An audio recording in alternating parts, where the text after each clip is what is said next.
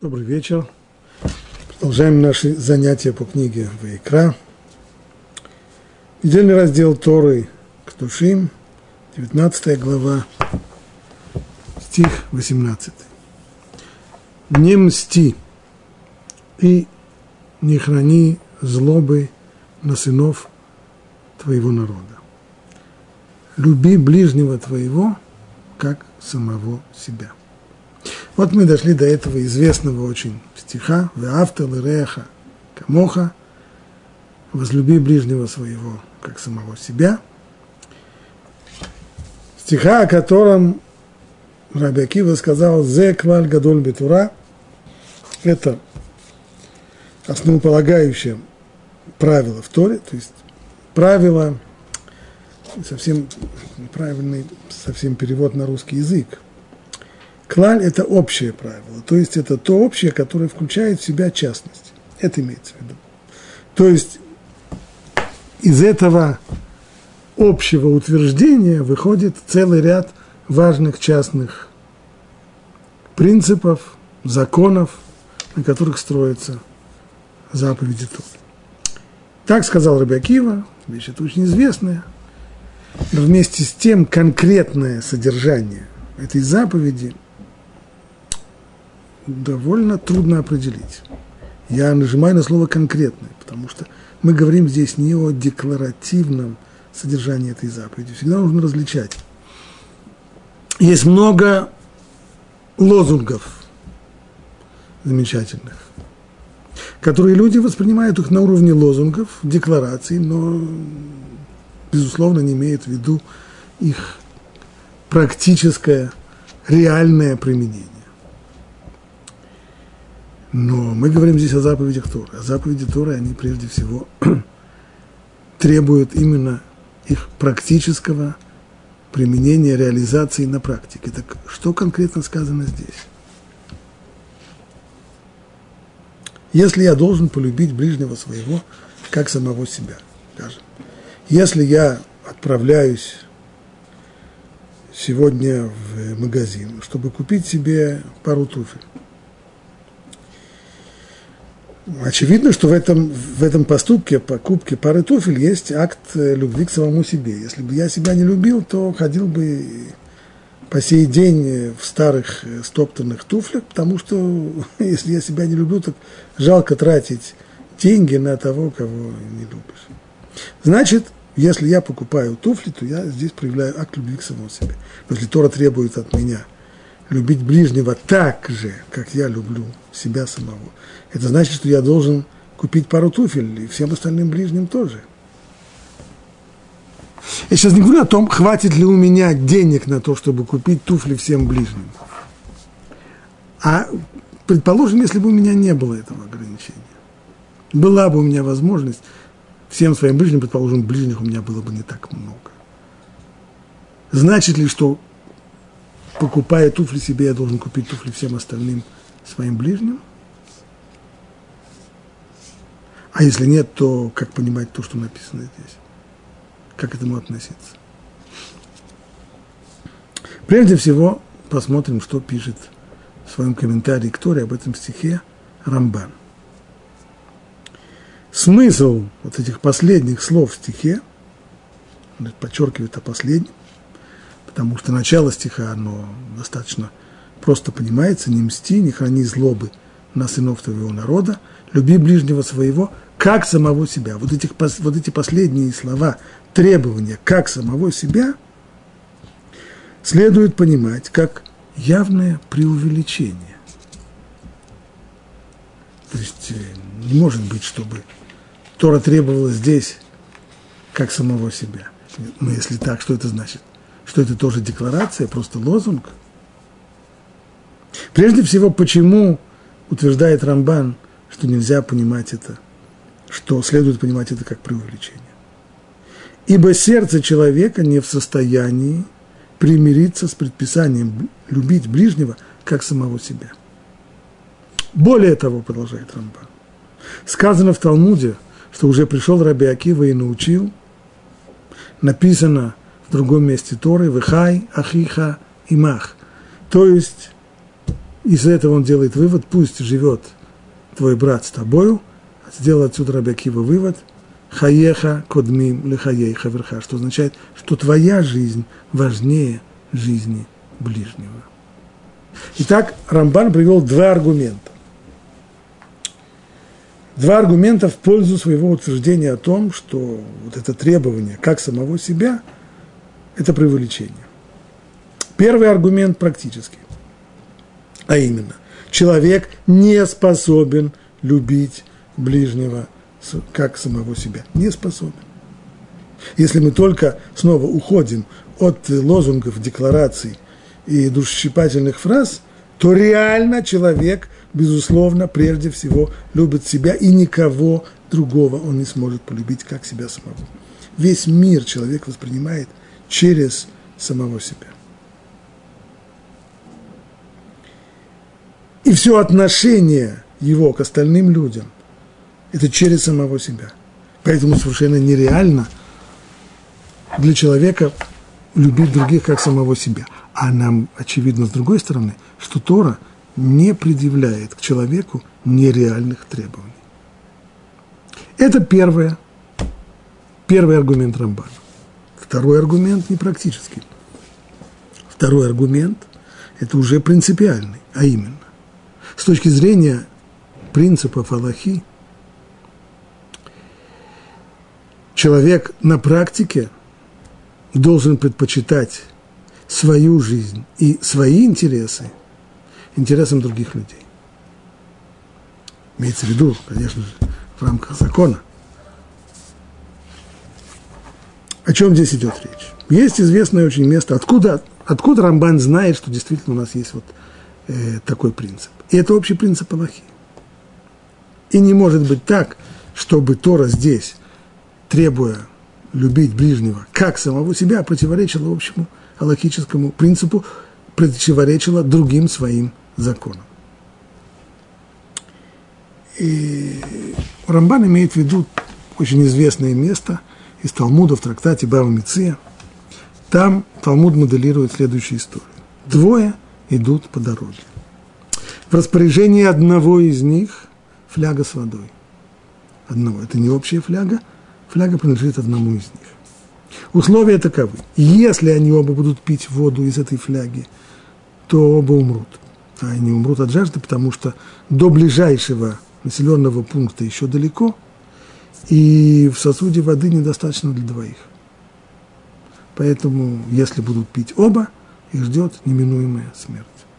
Но если только один из них будет пить воду из фляги, тогда он дойдет до населенного пункта. Вот как хозяин фляги должен распорядиться своей водой. Бен Патора учил, лучше пусть оба пьют воду из фляги и умрут от жажды.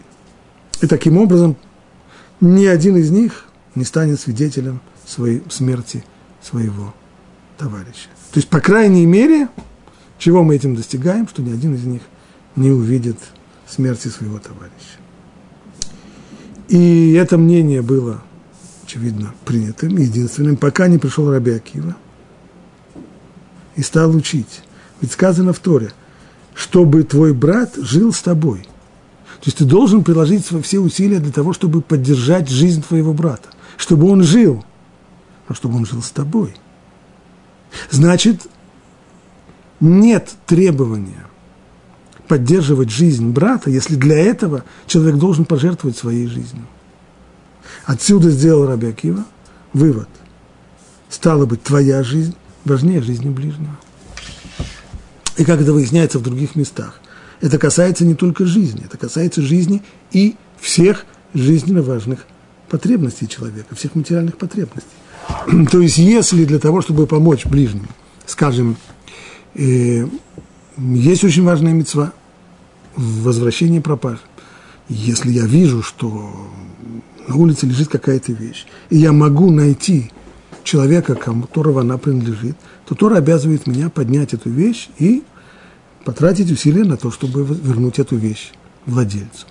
Но если исполнение этой заповеди будет сопряжено с тем, что я потеряю, например, э, в результате я не смогу прийти на работу, и у меня вычтут из зарплаты – и у меня нет возможности никоим образом решить этот конфликт, либо человек потеряет свою пропажу, либо я потеряю свою зарплату, то я освобожден от этой заповеди. Почему? По тому же самому принципу. Прежде всего, твоя жизнь и потребности имеют приоритет по отношению к жизни и потребностям твоего ближнего. Это то же самое заповедь Здаки. Человек обязан давать Здаку помощь бедным неимущим, при условии, что у него самого хватает на жизнь. Но если в результате того, что он будет помогать неимущим, у него у самого не хватит на жизнь, то он освобожден от этой заповеди. Он не обязан давать сдаку в этом случае. Почему? Тот же самый принцип. Выхай, ахиха, имах, хаеха, кодмим, лахаеха, верха. То есть твоя жизнь важнее жизни твоего ближнего, и потребности твои имеют приоритет, их следует удовлетворить прежде, чем удовлетворяются потребности ближнего. Исходя отсюда, Рамбан говорит, если мы понимаем хорошо этот принцип,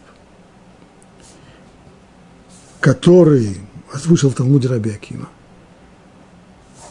то в соответствии с этим принципом нельзя понять требования Торы здесь «люби ближнего своего как самого себя» буквально, безусловно, не как самого себя. Удовлетворение потребностей других, ближних – очень важная вещь, но только после того, как удовлетворены потребности самого человека. Если так, то как же отнестись к этому требованию? Как его понимать тогда? Конечно же, мы не станем говорить, что это просто преувеличение и сказать, красивый лозунг, но не имеющий в виду... Посмотрим, как Рамбам определяет эту заповедь. Если эта заповедь записана в Торе, у нее должно быть содержание. Каково? Рамбам в книге заповеди, в Митцвот Асе, повеление, 206 повеление, пишет так. 206 заповедь – это повеление любить друг друга. Как мы любим самих себя. Что значит?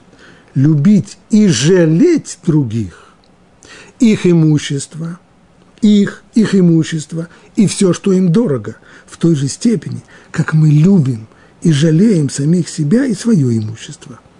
И все, что мы желаем для себя, желать для них в той же степени. И все, что мы не желаем себе или же своим друзьям, точно так же не желать для других. И об этом его лечение, да будет он провознесен, люби ближнего своего, как самого себя.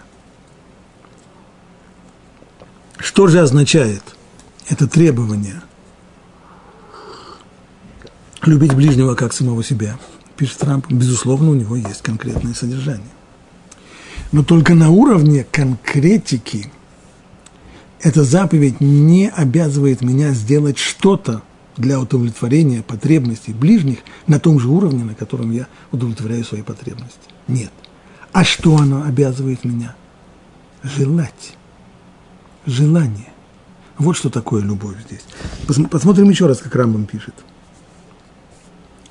все, что мы желаем для себя, желать для других.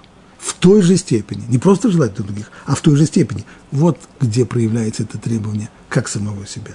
Все, что не желаем себе или же своим друзьям, точно так же не, жалеть, не желать для других. Любить и жалеть других их имущество. И все, что им дорого, в той же степени, как мы любим и жалеем себя самих, свое имущество.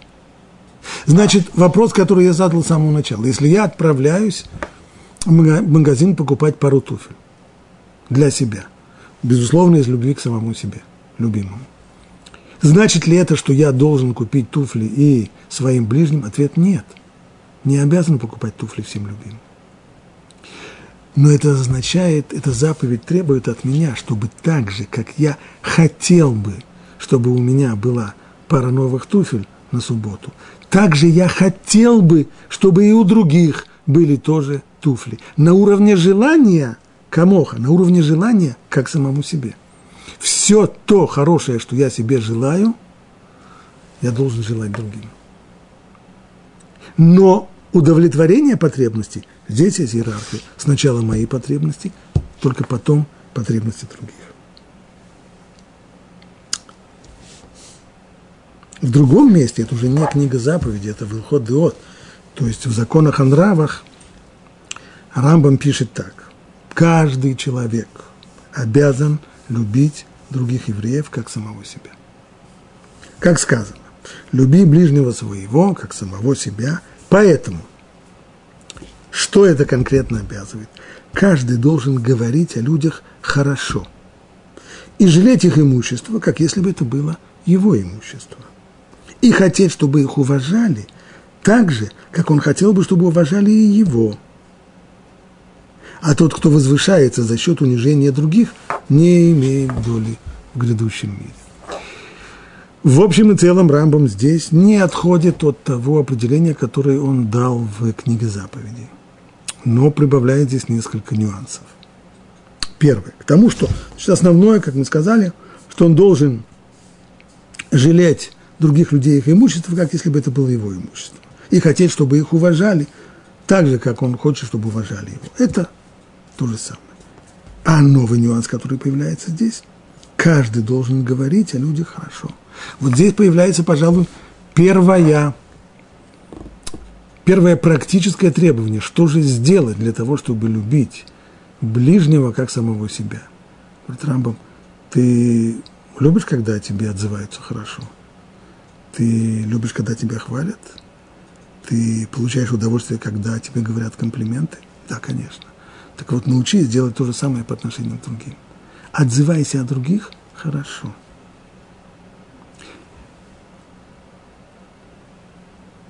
Говори о них хорошо, хвали их. Это то, что требует от нас эта заповедь. Люби ближнего своего, как самого себя. И, наконец, Рамбам дает пример нарушению этой заповеди. Здесь только подчеркнуть, то, что называется битуль митцватасе. Есть у нас запреты. Так? И нам понятно, что такое нарушение запрета. Сказано не делать никакой работы в субботу. Человек, который включил зажигание в машине и нажал на газ, он нарушил запрет делать работу в субботу. Сказано не есть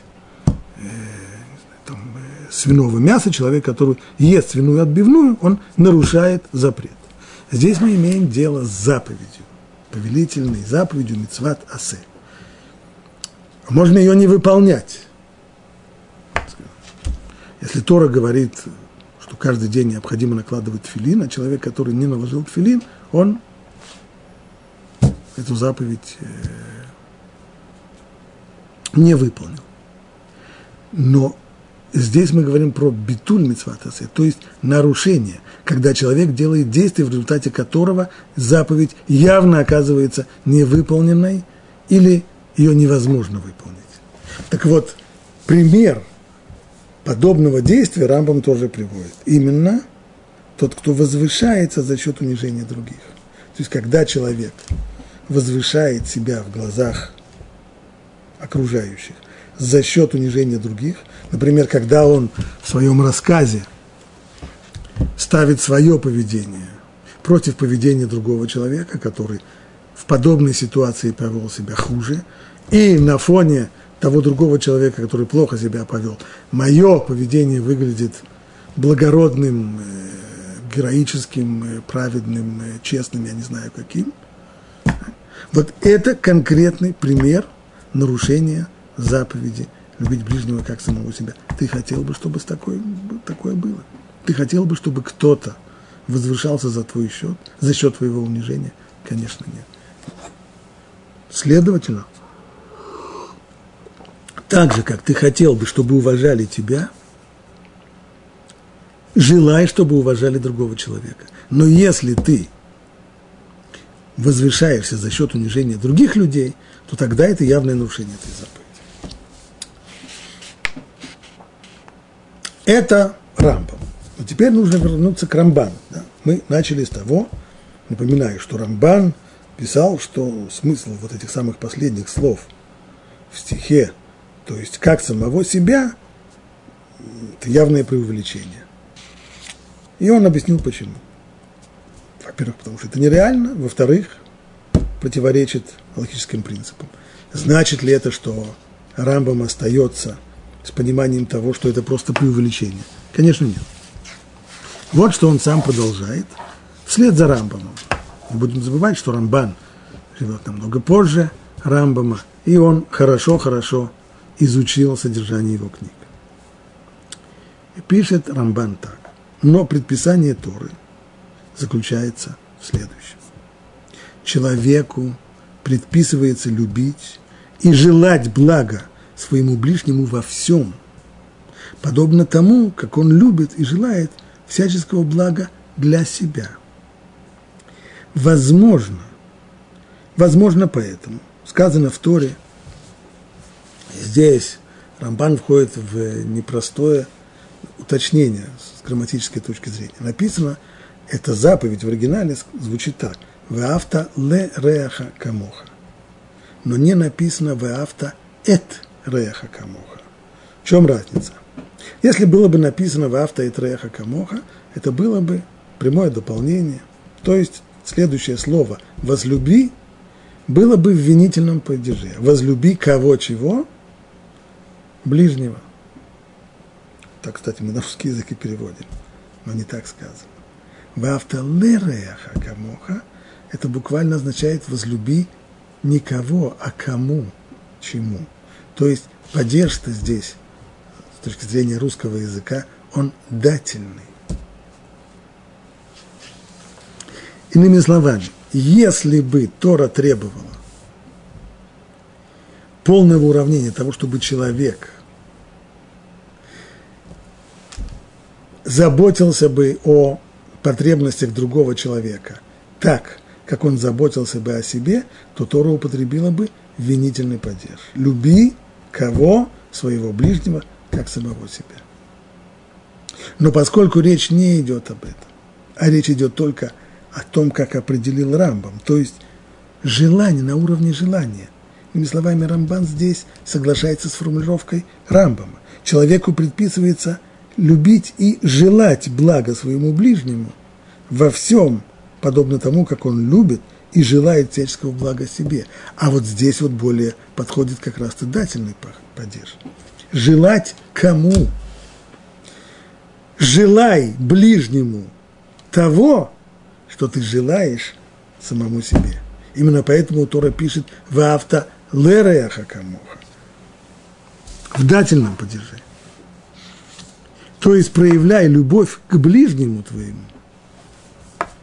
Таким образом, слово «лереха» к твоему ближнему, тем самым в этих словах, Тора приравняла здесь любовь человека к себе и его желание, стремление по отношению к самому себе и к другим людям. Ибо порою, и Рамбан здесь подчеркивает, что это как требование желать другому того, что я желаю самому себе, оно касается всех областей. Ибо порой человек проявляет любовь к другому человеку только в некоторых отношениях. Например, он желает ему блага и богатства. Если спросить меня, хочу ли я, чтобы Равин такой имел бы много денег, да, конечно, я ему это желаю. Хочу ли я, чтобы Равин такой-то э, жил э, довольной, счастливой, удовлетворенной жизнью? Да, конечно. Желаю ли я, чтобы Равин такой-то был умнее меня, и еще чего. Это вот это уже нет. Как это так? Стоп, стоп, стоп, стоп, стоп. Как это? Я должен быть самым умным. А по поводу знаний, желаю ли я этому раввину, чтобы он знал больше, чем я? Конечно, нет. Я должен быть самым знающим. Самый умный – это я, самый знающий – это, это я. Бывает, конечно, так, что оказываются более умные люди, чем я, к сожалению. Бывает так, что оказываются люди более знающие, чем я. Что делать? Такова жизнь, селяви. Но желать этого, говорит Рамбан, вот это как раз и требует то, Чтобы ты желал другому всего того, с подчеркиванием на слово «всего», жирным шрифтом, что называется, всего того, что ты желаешь себе во всех областях. И чтобы он был самым умным, и чтобы он был самым знающим, а не просто благополучия или денег. Например, он желает ему блага и богатства, но не мудрости. Но если бы человек всецело любил своего ближнего, если бы действительно это была бы настоящая любовь, он желал бы, чтобы его любимый друг удостоился и богатства, и имущества, и почета, и знаний, и мудрости. Однако, как правило, человек не хочет, чтобы его ближний сравнялся с ним. Нет, самое мудрое как-то. Чтобы он был умнее меня, и даже просто хотя бы не, ну, не умнее меня, просто такой же, как я. Человек обычно хочет, чтобы другие были менее умными, чем он, менее способными, чем он менее знающим, чем он. Человек в своем сердце всегда желает, продолжает Рамбан, чтобы у него было больше блага, чем у ближнего. Поэтому Тура и повелела. Коли такова природа человека, Тора требует, чтобы человек поднялся над своей природой. Тора потребовала, чтобы в сердце у человека не было этой низкой зависти. Вот у нас, кстати, появилось еще одно понимание того, каким образом человек может нарушить заповедь любви ближнему, как самому себе? Завистью. Ведь что есть зависть? Это ревность по отношению к человеку, который обладает каким-то преимуществом. Если я завидую кому-то, что он знает больше, так, что он так много знает, то тем самым я нарушаю вот эту самую заповедь. Дело не только в том, что зависть вообще это отвратительное качество и так далее, и так далее. Здесь само вот это вот чувство зависти – которое испытывает человек, и есть нарушение заповеди любить ближнего, как самого себя. Ведь если бы я его на самом деле любил, то я бы не завидовал бы его знаниям. Я бы, наоборот, радовался тому, что у него так много знаний. Напротив, человеку следует любить и желать своему ближнему всяческого блага, подобно тому, как он желает для самого себя. И не ограничивать свою любовь к другим людям. То есть не то, как люди готовы любить ближних в некоторых областях, ограничивать, то есть желать им, может быть, э, благополучия, желать им здоровья, желать им денег, желать им еще что-нибудь, но, но не конкуренции же с самим собой. Этим объясняется сказанное о Йонатане, о его любви к Давиду. Ибо он любил его, как самого себя. Вот у нас есть пример в Танахе такой настоящей любви написано о Йонатане. Кто такой был Йонатан? Йонатан был сыном первого царя Израиля Шауля.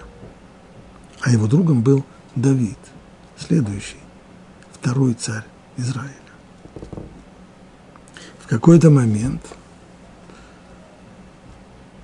после того, как Шауль уже был царем Израиля, Всевышний решил, что он не годится – в результате слабости, которую тот проявил, он не годится быть царем Израиля. И в этот момент пророку Шмуэлю было повелено идти в город Бейтлехем, в дом Ишая, и там помазать на царство будущего следующего царя, который заступит на царство после того, как Шауль освободит это место. Им был Давид. Давид – который был в самых дружеских отношениях с сыном царя, Йонатаном. Понимал ли Йонатан, что выбор на самом деле между ними стоит э, очень остро, или-или? Либо, если царь Шауль продолжает быть царем, то ему будет наследовать, как законный престолонаследник, он сам, Йонатан. Либо царем станет Давид, и тогда Йонатан, при всем желании, царства ему не видать. Здесь между ними как раз вот этот жестокий выбор. И Йонатану становится понятно, что следующим царем станет Давид. Естественно, его должна была, как любой человек в этой ситуации, должен был испытывать бы жуткую зависть. Ведь Давид забирает, пусть не, не по своей инициативе, может быть, но в конечном итоге проведение забрало царство у Йонатана, принца крови и наследника, и отдает это царство другому человеку, Давиду. Но пророк говорит, ибо он любил его как самого себя, поскольку он искренне искоренил чувство зависти из своего сердца и сказал Давиду, и ты будешь царствовать на Израиль, над Израилем а я буду вторым после тебя. Вот здесь вот мы видим это настоящее проявление, что означает любить ближнего своего, как самого себя, говорит Рамбан. Посмотрите, Тора, э, пророк нам сам здесь раскрывает содержание этого понятия. В чем это? В том, что в словах Йонатана мы не видим никакой зависти, наоборот. Так же, как он радовался бы своему достижению, если бы его назначили царем, точно так же он радуется, когда царем Всевышний назначает Давида, его друга.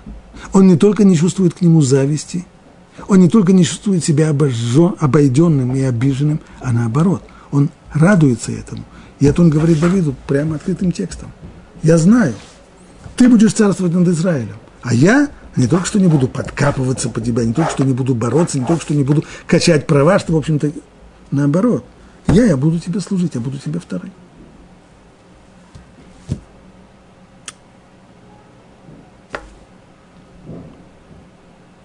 В общем и целом мы видим, что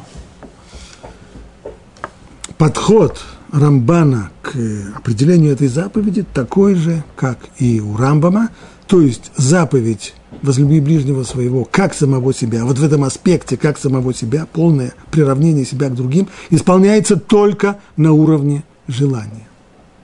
Рамбан только здесь прибавил, заострил наше внимание на том, что заповедь нарушается – когда человек испытывает зависть по отношению к другому. Рамбам говорил о нарушении заповеди, когда человек возвышается путем э, унижения других. Вот это первый подход Рамбама и Рамбана. Есть еще один подход. Этот подход не единственный. Второй подход. Его мы находим в переводе Торы на арамейский язык, называется Таргум Йонатан, перевод Йонатана. Как он переводит на арамейский язык этот стих? «Люби своего ближнего и не делай ему того, что тебе ненавистно». Мы видим, что он передает эту заповедь, хотя заповедь повелительная, мицват асе – Ваавтал реха. Возлюби, люби ближнего своего.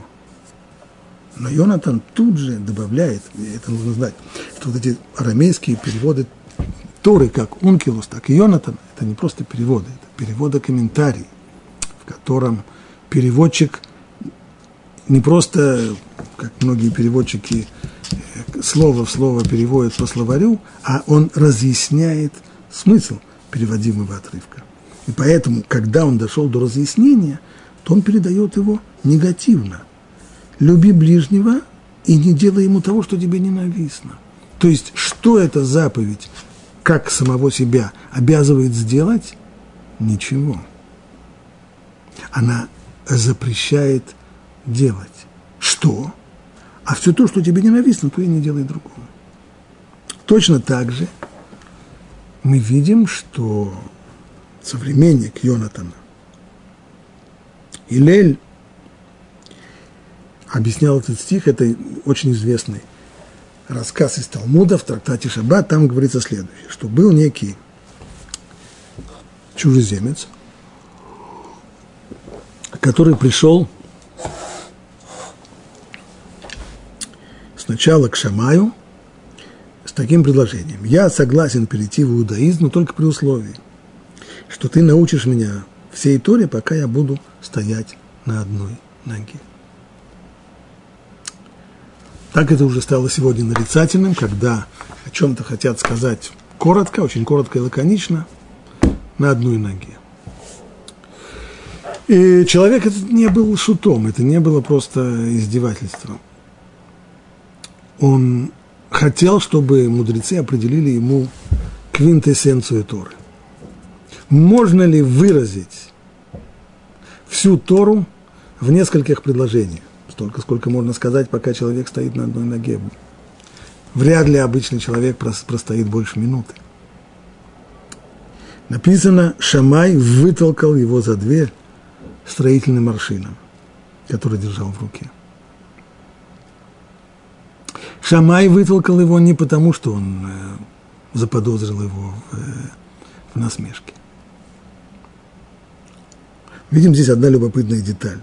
Вместо того, что просто написано, вытолкал его. И не сказано, что он вытолкал его э, метелкой или еще что-нибудь, строительным машинам. Почему не строительным машинам?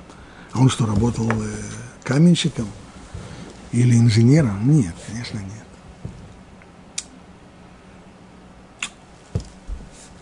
Деталь это говорит вот о чем. Понимание Шамая было, что Тора – это строение. Строение всегда, крепость этого строения зависит от фундамента. Если самое мощное, красивое, великолепное строение, поставить его на одной ножке, оно не устоит. Должен быть настоящий крепкий фундамент. Поэтому любая попытка высказать какую-то квинтэссенцию Торы, суммировать всю Тору в одной или в нескольких фразах, она обязательно приведет к искажениям. Нельзя согласиться на подобные требования или на подобные попытки высказать суть Торы в нескольких фразах. Это принципиально невозможно. Поэтому Шамай вытолкал его. Дальше написано, что этот же самый чужеземец с такой же просьбой пришел к напарнику Шамая Хилелю. И тот принял его. То есть, когда он услышал вот это вот предложение, что тот готов принять, сделать гиюр при условии, что его научат всей Торе, пока он стоит на одной ноге, Илель согласился хорошо. И сформулировал ему это правило. То, что ненавистно тебе, не делай твоему ближнему. В этом заключается вся суть Торы. А все остальное – лишь пояснение и уточнение этого общего правила. И при, при этом прибавил еще одну фразу. Зиль, гмор, теперь иди и учи.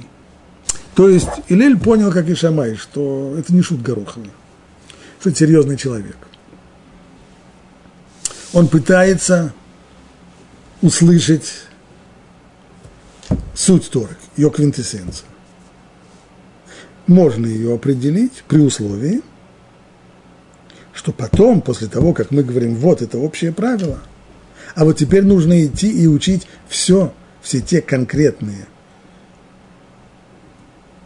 части и частности этого самого общего правила, которые из него истекают. И любая попытка ограничиться только вот определением сущности. Так что, а потом на основе этой сущности я уже сам должен понимать, есть у меня формула. Ну вот я по этой формуле и буду действовать. Не-не, ни в коем случае. Нет. Все эти формулы – это обобщение, мы не идем от общего к частному, у нас наоборот, от частного к общему. Исследуя десятки, десятки законов Торы, можно прийти к выводу, что общий знаменатель этих законов, вот он – то, что тебе самому ненавистно, другому не делай. Но это только после того, как изучаются все законы.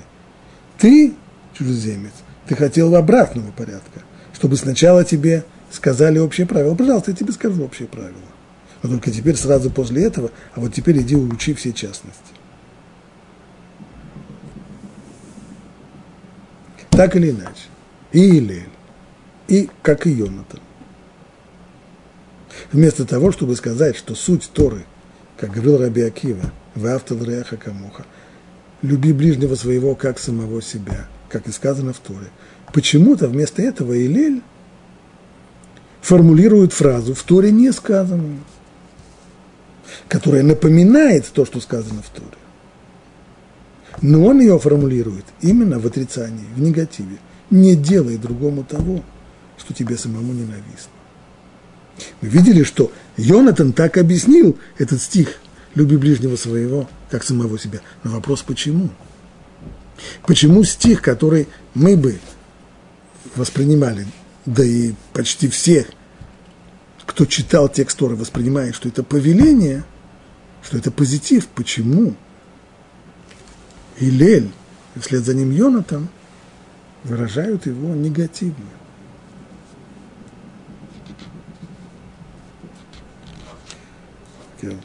В одной книге описывается как один известный в э, прошлом, два поколения назад раввин, который должен был по долгу своей службы заниматься вопросами межконфессиональных связей, как это сегодня говорят. И в беседе, которая была у него с э, крупным деятелем христианской церкви, тот спросил его, вот э, известно, что в Талмуде есть вот это вот правило Илеля, что тебе самому ненавистно, другому делать. Как это вы объясняете, почему Илель взял великий принцип Торы «люби ближнего как самого себя» и сузил его до вот таких вот узких рамок, что самому тебе ненавистно, другому не делай. Нужно сказать, что этот вопрос, почему Илель пришел к такому выводу, еще давным-давно задает один из очень важных комментаторов Торы, Мараша, Плезер Шмуэль, и Делес в своем комментарии к в Хидуше Агадот, к трактату Шаббат, он задает этот вопрос. Сказано, что Илель научил язычника этому известному правилу, то, что ненавистно тебе, не делай твоему ближнему. Ну да, об этом написано и в Торе. Люби ближнего своего, как самого себя. Но следует выяснить, почему Илель перефразировал сказанное в Торе «люби ближнего своего, как самого себя». Почему он это перефразировал и выдал в отрицательной форме? Что тебе ненавистно, другому не делай. Мне кажется, что уместно заключить, что по мнению Илеля в данном стихе говорится только о запрещающем предписании.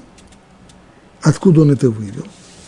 Есть очень важное правило – изучение текста. И люб... Отрывок, который оказывается не совсем ясным, в чем его содержание, мы пытаемся понять на основе контекста. То есть отрывок, в котором место, в котором этот отрывок или этот стих появляется. Что сказано перед ним? Что сказано после него? Фон, на котором сказан этот стих. В данном случае как раз мы имеем дело с подобной ситуацией. Сказанный в Торе стих, как, как уже говорил Рамбан, мы затрудняемся понять, как это так Тора говорит здесь, люби ближнего своего, как самого себя, когда это, во-первых, нереально, а во-вторых, противоречит известному закону, твоя жизнь – важнее жизни ближнего, и твои потребности важнее потребности жизни, жизни ближнего. Если так, понимает Илья, нужно прежде всего посмотреть контекст. Что написано перед этим? Что написано? Ведь это заповедь, заповедь о любви в ближнем, написано сразу вслед за словами «Не мсти и не храни злобы на сынов твоего народа». Здесь сказаны запреты не делать не мстить, не быть злопамятным. Целый ряд, все, что сказано и до, и после, это запреты. Сказано, чего, какие виды зла не причинять другим. И тут же Тора говорит, люби ближнего своего. Стало быть, это относится к вот этой самой первой части стиха. Они неразрывно связаны. Не мсти, не злопамятствуй и люби что означает люби? Подобно тому, как не мсти и не злопамятствуй. То есть это запреты. В этом стихе сказано, чего не делать. А что такое любить ближнего как своего себя? Это только критерий. Как я знаю, чего не делать? Что тебе, что мне ненавистно, то другому не делать. Следовательно, значение заповеди, продолжает Марша, люби твоего ближнего как самого себя, заключается в следующем. Не причиняй твоему ближнему того зла, зла из всего того, что ненавистно тебе. Но о том, что следует делать добро, не сказано «люби ближнего своего, как самого себя». Делать добро, да, конечно же, должны. Обязывает ли Тора делать добро окружающим? Конечно. Но там нет требования как самому себе. Делать добро другим после того, как удовлетворены твои потребности. Твои потребности – важнее потребностей других. Подтверждением этого служит сказанное в трактате Бавмиция. Тут же он говорит, почему это именно так разделение между то, что мы разделяем о позитивных действиях и о э, отказе от действий, Это то, что сказано в Талмуде, в Бавмице, твоя жизнь важнее жизни ближнего. Стало быть, получилось у нас так. Второй подход – это подход Тергум Йоната, Илель, что вот это вот требование Торы любить как самого себя, оно поднимается не как требование желаний, то, как объяснили Рамбам и Рамбан, что имеется в виду желать ближнему всего того, что я желаю себе, здесь имеется в виду другое. Имеется в виду именно отрицание, не делать, отказываться. То есть на уровне требований, что делать, нет условия как, само, как самого себя. Но на уровне отказа от действий, там, да, безусловно, требования как самого себя. Всего того, что ты не хочешь, чтобы люди сделали тебе, всего этого не делай ты другим людям. Теперь я хочу вернуться к